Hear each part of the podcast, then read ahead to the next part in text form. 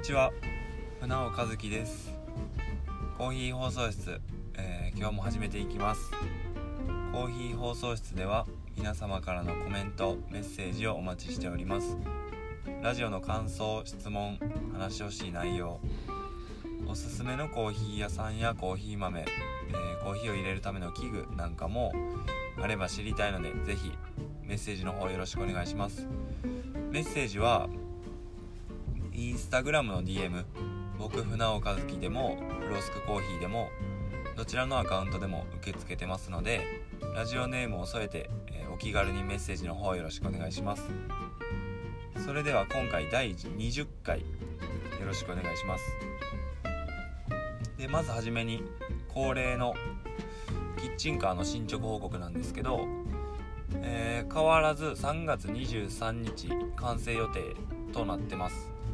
なので今、まあ、絶賛制作中ですね。今週どこかでんその制作の様子とかを見に行って、まあ、写真とか動画に収めてその様子をインスタグラムとかでうん載せれたらなっていうのは思ってるのでもしどんな感じで作ってるのとかうん気になる方がいたらチェックしてみてほしいなと思ってます。また進捗があればえー、随時報告していきます。で、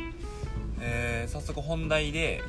えー、今回第20回のテーマとして先日のイベント出店とフロスクコーヒーの新しい取り組みっていうテーマでお話ししていきたいと思います。3月12日の日曜日、まあ、収録今しているのが3月11日の夜なんで昨日ですね昨日えー、三重県鈴鹿市の縁結びっていうおにぎり屋さんでポップアップフロスクコーヒーのポップアップがありました。で今回もベーグルムーさんとのコラボですね。第2回目ですね。で、まあ、今回もうーん結果としてはすごい盛り上がったというかたくさんの人が来てくれて本当にありがたい限りなんですけど今回すごい一番の衝撃は今回で言うと、えー、営業時間が10時から16時の予定だったんですけど僕がお店に着いたのが9時前ぐらい。そこからまあいろいろ準備とか設営とかしてたんですけど9時ぐらいになったらえっ、ー、とお客さんも並んでて並び始めて結局10時のオープン前9時50分とかにはなかなかの行列になってて。でほぼ全員がベーグル目当てというかベーグルファンの方々だったんですけどいやすごかったですね。あんなん初めて見たんで。で実際その1月の8日に1回目の、えー、フロスクコーヒーと、まあ、ベーグルのコラボっていうのをやらせてもらってそこから、えーと、ベーグルムーさんはインスタのアカウントとかをまあ作って発信してまあ普段のりまあベーグルも大好きで作りまくってると思うんですけどその様子とかっていうのを載せたりとかでそれでまあベーグルコミュニティというかベーグル好き同士でどんどんつながっていってみたいな感じですごい楽しそうにやってるなっていうのはうんまあインスタとかを見ながら思ってたんですけど実際にこの今回のイベントを開催するにあたってあの行列はやっぱすごかったですね。なんか、うん、すごかったっていうのとなんかもうんまあもちろんベーグルをめがけてきてるんである意味こう僕がうん僕のコーヒーをめがけてきてくれたお客さんじゃないうんなんかすごいそこは、まあ、悔しいというか僕もっと頑張らんとなっていうのは思いましたね、まあ、もちろんそのコラボするっていうのは例えばベーグルをめがけてきてくれた人がコーヒーの僕のフロスクコーヒーのことを知ってくれたり、まあ、その逆コーヒーを飲みに来た。でベーグルが置いてあったらそれを、うん、知ってくれたり食べてくれたり、まあ、そういうお互いメリットがあるところがいいところだとは思うんですけどあのベーグルのこう熱狂というか、うん、熱量に驚いたのとすごいなっていうのといやなんか僕のコーヒーいやもっと頑張らななっていうのはすごい思いましたね。実際その行列が、まあ、オープン10時から、えー、並ん並んでというか入ってきて、えー、今回ベーグル120個ぐらい焼いてきてくれたんですけどでちなみに前回は40個。だから約3倍あったんですけど10時オープンで11時にはほぼなくなってましたね。残り3つとかじゃなかったから僕が見た時。マジですごすぎです。でその3つもちゃんと、うん、昼までにはなくなって。だから2時間かからず120個ベーグルなくなるっていう2時間っていうかもう1時間半か1時間ちょいぐらいでなくなったと思うんですけどいや本当にすごいですよね。あのまあすごいですし逆に言うとそのそれ以降亡くなってから来てくれた人たちにはまあ行き渡らずそのまあコーヒーを飲んでもらうだけっていう形にはなってしまったんであベーグルもうなくなったんですねってちょっとこうシュンとしている方もいたんで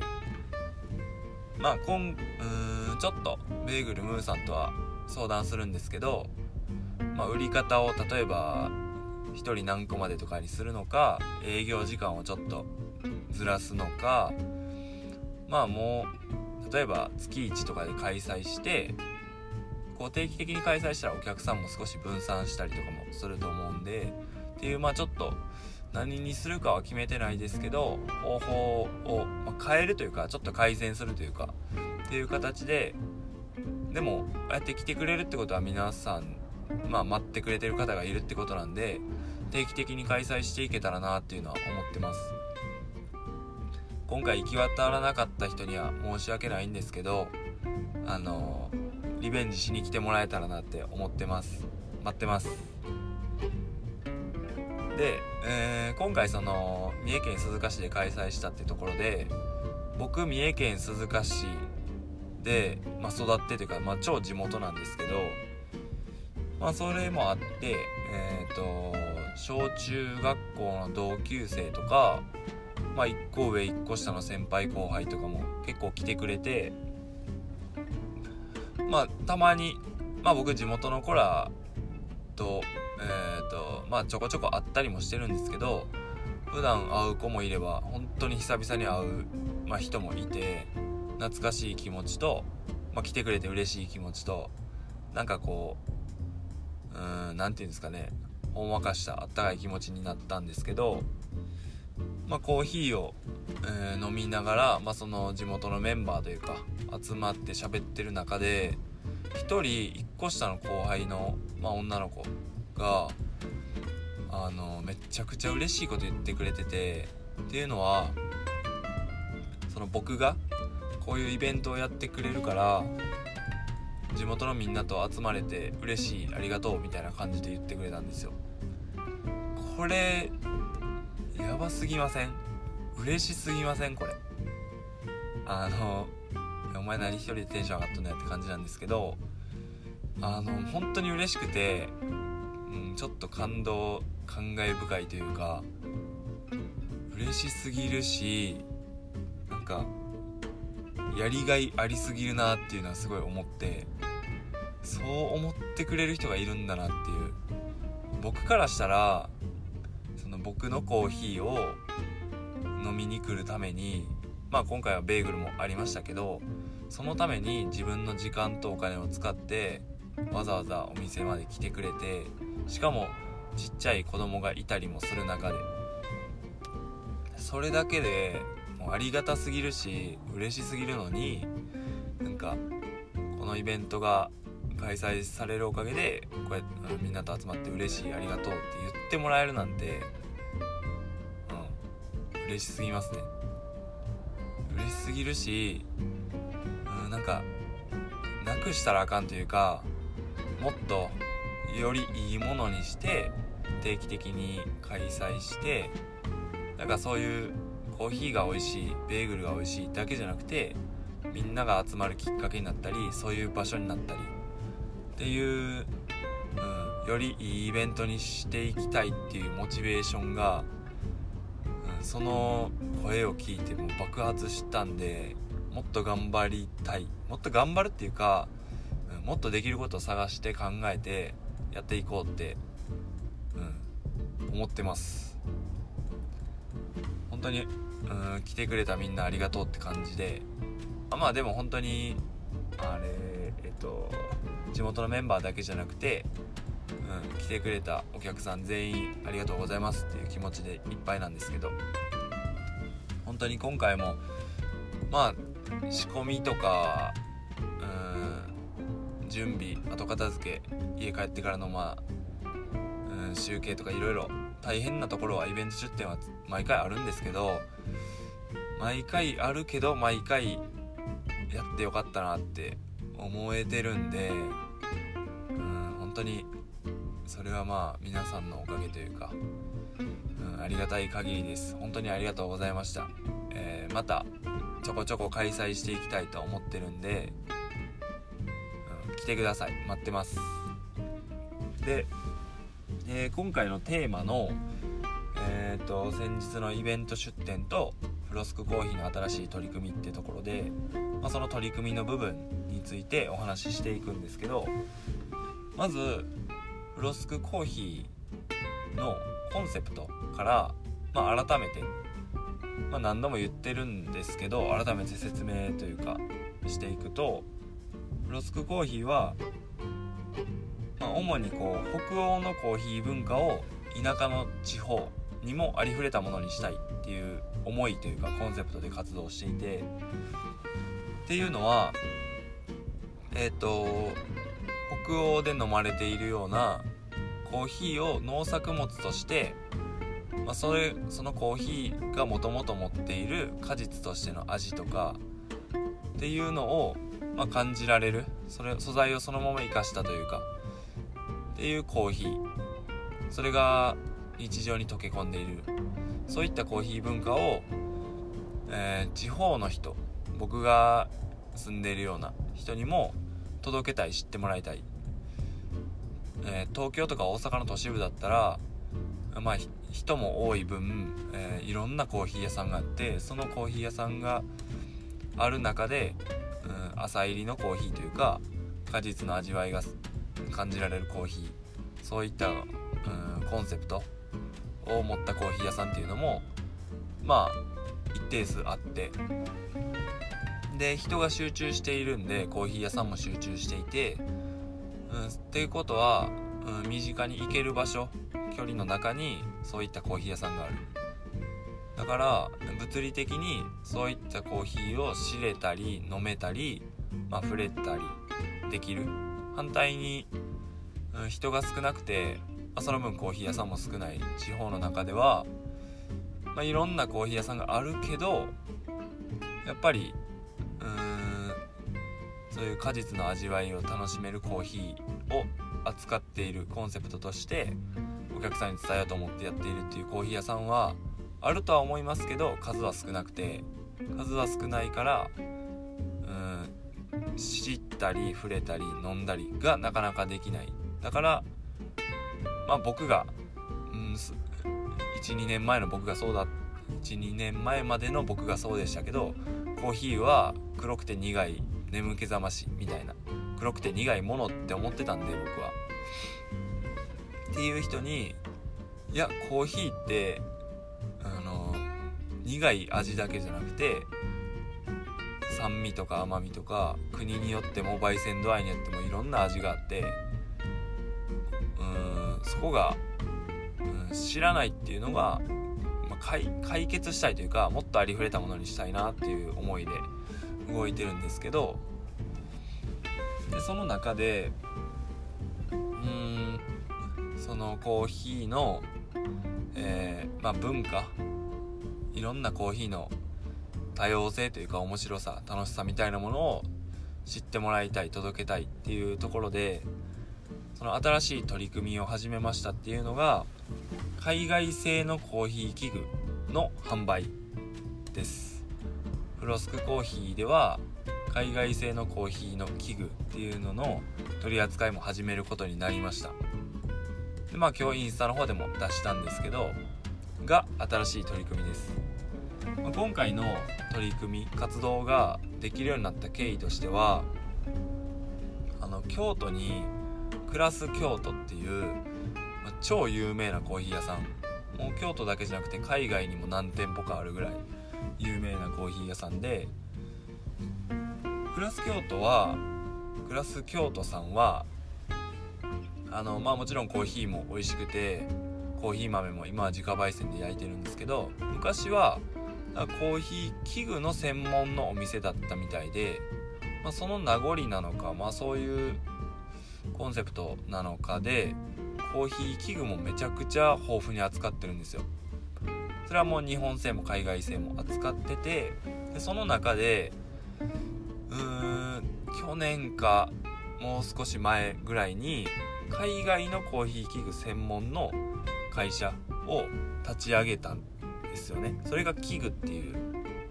まあ、会社なのか、えー、と部門を分けたのかちょっとそこは詳しくは分かんないんですけどえー、とだからクラス京都で扱っていたコーヒー器具の中で海外製のコーヒー器具に関しては、えー、ちょっとややこしいんですけど器具 KIGU 器具っていうまあ会社が立ち上がっててそこが主に、えー、海外製のコーヒーの器具の取り扱いをしている。むしろ国内唯一ぐらいの代理店だと思うんですけど、うん、ちょっとややこしいですね。器具が何回も出てきて海外製のコーヒー器具を、えー、国内で唯一代理店として取り扱っている KIGU で器具っていう名前の、えー、会社ですね。コーヒー器具屋さんですね。海外の。でまあコーヒー好きな方だったらその器具さんの名前はぜ、まあ、絶対って言うとあれですけどほぼみんな知ってるぐらいのすごい有名なお店でまあ僕はずっと、まあ、超イケてるし、うん、有名ですし僕はずっとオンラインストア見ていいなって思ってたり YouTube でもやってるんですけど YouTube も見まくってますしいいなとかこういう器具欲しいなとか思ってずっと見てましたしまあ実際何個か買ってるんですけど昔。昔っていうか以前。で、まあ、その見てる中でふと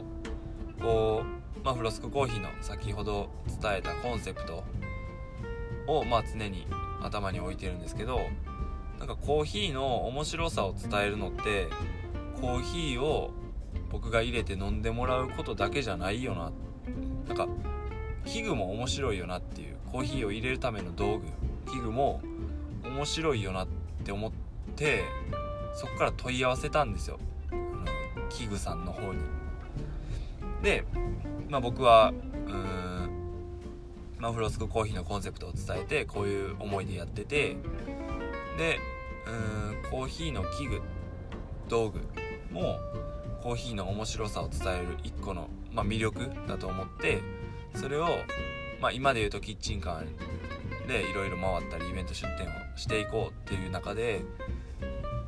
実際に僕がそういった海外製のイケてるしかも、えー、機能性も優れているコーヒー器具を使ってコーヒーを入れてなんか飲んでもらうだけじゃなくてそういう部分コーヒーの魅力を伝える中でうんかっこいい器具面白い器具かわいい器具を見てもらう、うん、っていうところがなんかコーヒーの魅力を伝えれ、うん、そういったところも含めてコーヒーの魅力を伝えていきたいんですみたいな感じでまあメッセージを添えて問い合わせさせてもらってでそしたらうーんと、まあ、その器具さんの方からえーと、卸販売を了承してくれて、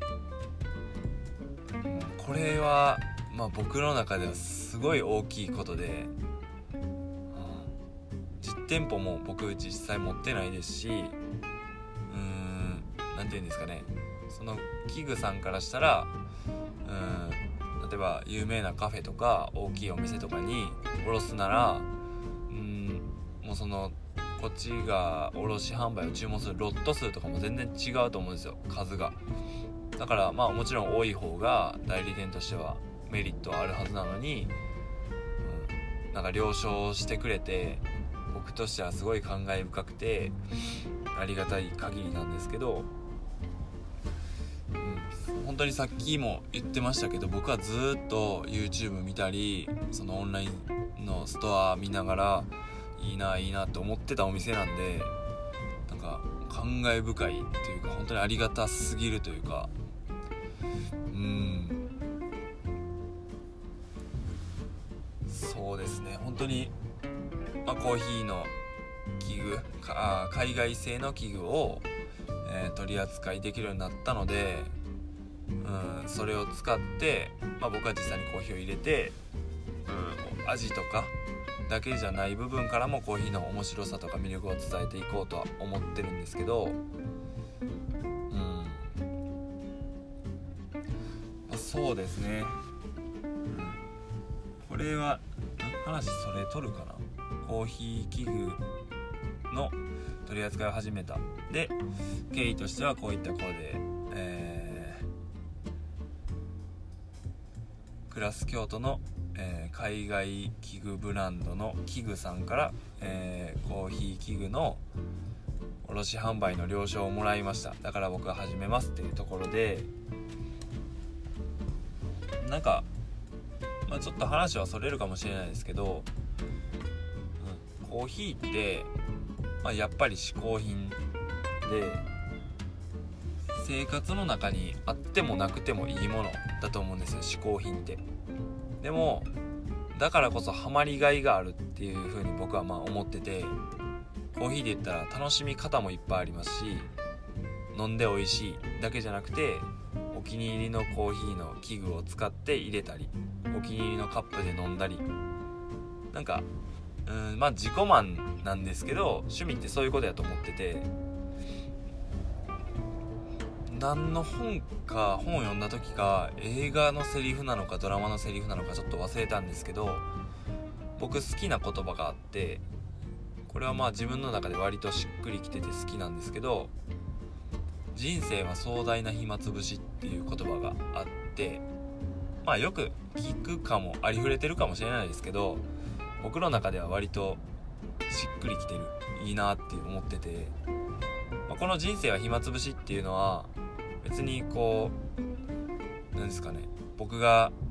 これ、うん、今の人生の物事に対してモチベーションがなくなったとかそういう意味じゃなくてなんかみんなやってもやらんくてもいいことを自分でやるっていう選択をしてやってる。言い換えると暇つぶしなんやからみんな何しててもいい。っていう風になんか僕は解釈してて。だからこそうんなんか人生の中で好きになったり楽しいって思ったりなんか自分の中で魅力を感じたりしたものをみんな何しててもいいんやから僕は思いっきりやろうっていう風になんか思ってるんですよ。やり尽くしたいなみたいなテンションで思っててなんかまあそれはこう今んとこコーヒーとバスケなんですけどうん、それだけに限らず今後の人生でうん出会うというか新しいものに触れたりしてそこで、まあ、心から魅力を感じるものがあったらまたそういった風になっていくんかもしれないですけどなんか僕はそのコーヒーで言うとまあコーヒーが好きになってお店でいろんなお店行って飲むようになってってなってるうちに自分でもコーヒー入れたいなってなってきてコーヒー器具を家に揃えて入れるようになってでそれだけじゃ満足いかなくなってコーヒー豆を焙煎するようになってみたいに、なんか、うん、ハマっていくというかなんかコーヒーの器具も調べ出したらきりないですし全部使いたい。ずっと Amazon でコーヒーの器具を見てますし今でも。YouTube でコーヒーを入れる動画とかコーヒー器具のレビュー動画とかもずっと見てるんですよ、うん、なんかまあ気持ち悪いって思われるかもしれないですけどなんか別の趣味をやってる人でもそうだと思っててお酒とかお茶とかまあドリンクドリンクっていうか飲み物に限らずスポーツとかなんか今で言うとなんかキャンプとかアウトドアとかも流行ってると思うんですけどでお気に入りのうーんその趣味に使うアイテムとか道具とかでも手に入れたり使ったりテンション上がると思うんですよ。それがあるおかげでまた行きたくなったりまたやりたくなったり、えーモチベーション上がってみたいななんかうーん少しちょっと話はそれたんですけどあの僕がこう日本ではなかなか手に入らないというか珍しいあまり流通してないというか、まあ、そういった海外製のコーヒー器具を、まあ、しかも自分がまず大前提に僕が使いたいって思うやつを、えー僕がそういうコーヒー器具を使っていろんな場所に行ってコーヒーを入れていろんな人に見てもらってそれも含めて楽しんでもらって。なんかその活動を今の活動に加えてやっていくことでなんかコーヒーにハマった人